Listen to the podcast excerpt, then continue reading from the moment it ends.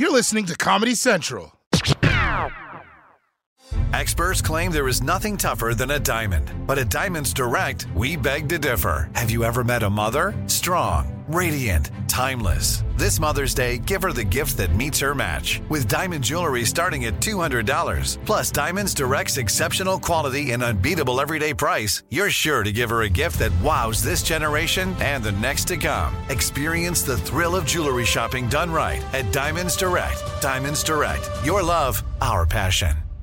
Jump into the epic world of Avatar The Last Airbender. with Nickelodeon's official companion podcast, Avatar Braving the Elements. Hosted by me, Janet Varney. and me, Dante Basco. Listen to Avatar Braving the Elements on Apple Podcasts. or wherever you get your podcasts.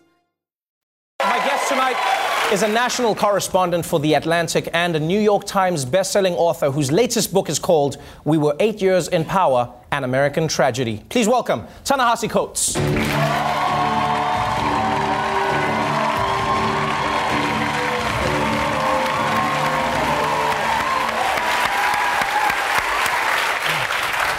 Welcome back to the show.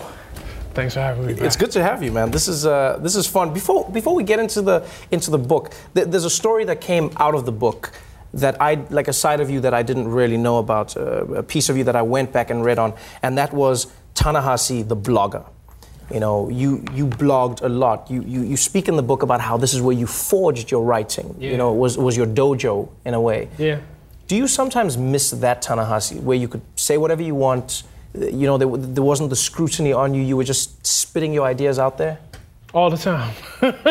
All the time. Yeah, I mean, I um you know what happened last year? Uh, I got I was doing another interview show and I got asked who I was voting for and I said I said I was voting for Bernie Sanders and a New York Times reporter called me after that. Right. And it was clear I like I couldn't talk in the same way anymore. Like I just didn't have like the ability. I had to, you know, very much weigh you know how I because in my mind it's just me talking. It's just Right. the guy from West Baltimore talking. He might know or he might not know. But you know, then I realized that people don't necessarily see it that way. Well, yeah, it's funny you say that because people see you as knowing. Everything you put down on a page, they see as you knowing.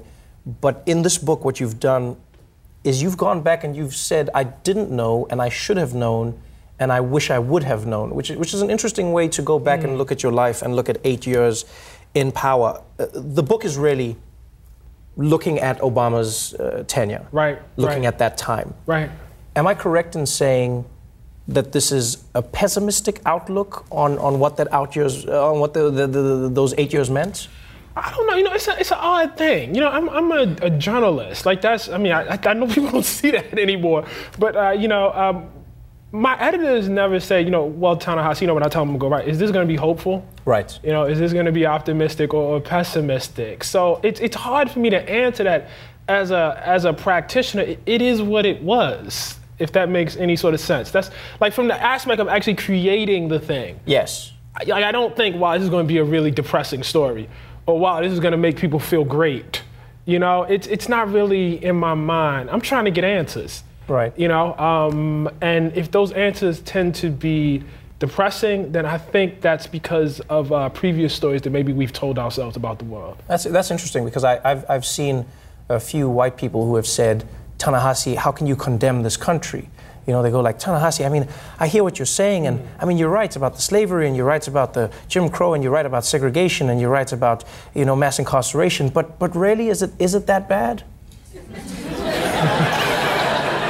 mean, in my mind, I don't see myself as condemning the country, right? Right. Like, I think what it is is if you believe, if you believe in the American exceptionalist myth, you say America is somehow higher than all other countries, that it's touched by God, that it really is, you know, as we talked about, that city on the hill, then yes, I'm condemning it. Yes. I mean, but if you believe, as I believe, that it's a society, it's a country established by humans with all the beautiful things and all the flaws that come from being a human being, then no, it's just a story. Right. It's just a story. Would you like what if I what if I presented this to you? What if I said it is exceptional? What if I went America is exceptional in the same way Superman is exceptional, but then there is the Clark Kent side of Superman. You know the flaws, the the, the cracks the, in, in the facade. More- Can you can you be it's more like? Superman and the Lex Luthor side, like if they were the Oh, same wow. person.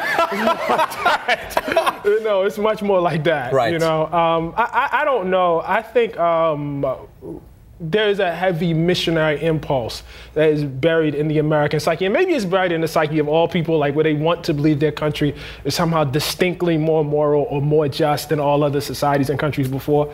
Um, I don't see myself necessarily as, as saying anything that's, you know, that Right. you know, sort of out there. But I think it does attack that idea that you're somehow, you know, particular, special, different, exceptional. You, you, you take us through each year of the Obama presidency. And it's interesting how the book starts from a place of hope, excitement. You know, you talk about how you went with your partner, you bought food, you were cheering. Mm-hmm. Yeah. It was like, oh, black times, baby. It was Yeah. good things. We used a different phrase. Yeah, I mean, I'm, I'm paraphrasing, paraphrasing. That's what I felt. Black times, and uh, yeah, and then um, and then as as the presidency unfolds, we, we we we go through this journey with you.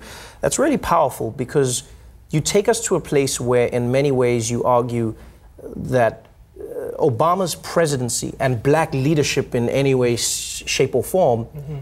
is in some way contributing to white supremacy, which is a very complicated argument. What, what do you mean when you say that in the I wouldn't quite put. It. I would say uh, it's it's not you know like I don't think Obama did anything but be a human being and you know go into the office and just happen to be somebody to check black on the census form. It's the reaction to that. Right. It's always the reaction to the ordinariness, to the bourgeoisness, to the middle classness of you know normal everyday black people, and how well that accords with what this country claims to value. That, that's always a threat because it automatically undermines the suppositions of white supremacy, which says that black people, you know, don't take care of their kids. Black people are, you know, are, you know, always, you know, killing each other, ending up in jail. Like there's a kind of moral judgment that can always be made on black people. This goes back to, you know, justifications to slavery. And black folks who present themselves, you know, in, in, a, in a particular way as undermining that, it, you know, it, it, it's always a threat to the thinking about white supremacy. I think that's why folks were so offended by Obama. You know, like they couldn't grasp that he was actually black. And so there became this whole other mythology that sprung up around him, most, you know, specifically in this birtherism thing. Somehow he's he, not he could not be from here because he's not the black that we believe black to be. Exactly. And there's another word that I cannot use up here, but I think that, that they actually want. That's the archetype of what Right. that is. But that he would be black and be human and all the, again, not exceptional, all the normal ways of a human being. Kiss your wife, love your wife, got a dog, you know, two kids, just normal human every day was too much, you know what I mean? And I think that contributed to the birtherism, you know, all the sort of weird conspiracy theories that, you know, sprung up around him. When you, when you talk about the backlash that many people have tried to dissect, uh, looking at the election, um, you, you, you, one of your arguments is, in many ways, Trump was a backlash to Obama. Right. Now, uh, I, I, I- I understand the argument, but I go, was was this a backlash to Obama, or was it a backlash to the establishment, to Hillary Clinton, to more of the same? Mm-hmm. Because I mean, Mitt Romney and Donald Trump had the same amount of votes. Mm-hmm. You know, Hillary mm-hmm. Clinton is the person who had fewer votes, and so it feels like it was less uh, the people rallying around Trump in the in the national pres- in the national election, more people rallying around him in the in the Republican nomination. Do you feel that, the, like, does it have to be a backlash? Do you think it was a backlash? Yeah, yeah, it definitely was. It definitely was. I mean, you're right. It was a reaction. I think it was to some extent a reaction to Hillary Clinton. I think it was a reaction to the fact of having the possibility of a woman president. Right. I think that was definitely there. Um, but I've heard, you know, people who make this argument about Mitt Romney and Trump all the time, as though Mitt Romney and Trump uh, are equal. Um, Mitt Romney had been governor. He had run for president before. He was a very, very practiced politician. The fact that Trump, who had no experience at all in politics, who said all sorts of outrageous things, who was caught on tape bragging about uh, sexual harassment, was even in spitting distance of Mitt Romney shows you how much the bar was lowered. So the fact that you know they somehow that doesn't prove much to me. He, if if he were if him and Obama were being judged by the same standards, he wouldn't even have been in the race. It's the lowered bar that I think attests to the fact you know of, of backlash. When when you look at the complicated relationship between white supremacy and misogyny, that's like a very complicated mm-hmm. space to be in. You know, where you go, white supremacy and the oppression of women have been tied together in ways that I, I even struggle to, to comprehend. How does how does that play? And have you even taken the time to read through that? Because I know you don't you don't you know you're, you're not a journalist of everything. Um, there are better people than me that that, that can Right. address that. Um, but I, I think you know one, one of the notions that, that that you know is always there is the fact that having a black president Like that was a fundamental shift. I mean, you had had a line of white dudes, you know, before him, and then you were going to immediately follow that up w- with a woman.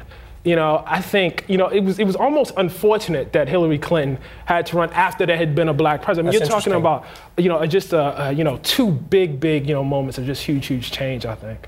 Before I let you go, one, one last question. Talking to the idea, we were eight years in power. Mm-hmm. You draw in the book many parallels between a time when black people were ruling, mm-hmm. the backlash that came afterwards, and Obama's rule and the backlash that came afterwards. Mm-hmm. One thing you also do in the book, and I don't know if it's coincidental or not, is you also draw parallels in the response to that backlash. Mm-hmm. You have the civil rights movement that comes afterwards. Do you think that in some ways Donald Trump's presidency will be the slingshot that propels America even further forward? Is there a possibility that now you will have more people engaged in politics, you will have more women who are running for office, you will have more men who are accountable for sexual harassment. Do you think there's a possibility? Yeah, there's a possibility. It also could be the trapdoor that plummets us into the abyss. So. one or the other. One or the other. I'm not saying, I'm not saying, you know, one or the other though. I hope when I'm on my deathbed. I'm just having fun now. now I'm just having fun. No, man, thank you so much for being here. Always, man. Always a pleasure. We Were Eight Years in Power is available now. It's fascinating. You want to read this book. Ta-Nehisi Coates, everybody. The Daily Show with Trevor Noah, Ears Edition. Watch The Daily Show weeknights at 11, 10 Central on Comedy Central and the Comedy Central app. Watch full episodes and videos at thedailyshow.com. Follow us on Facebook, Twitter, and Instagram, and subscribe to The Daily Show on YouTube for exclusive content and more. Survivor's back, and so is On Fire, the only official Survivor podcast. And we have a twist a new co host, the winner of Survivor 45, Dee Valladares. Hi. Listen to On Fire, the official Survivor podcast on Apple Podcast or wherever you get your podcasts. This has been a Comedy Central podcast.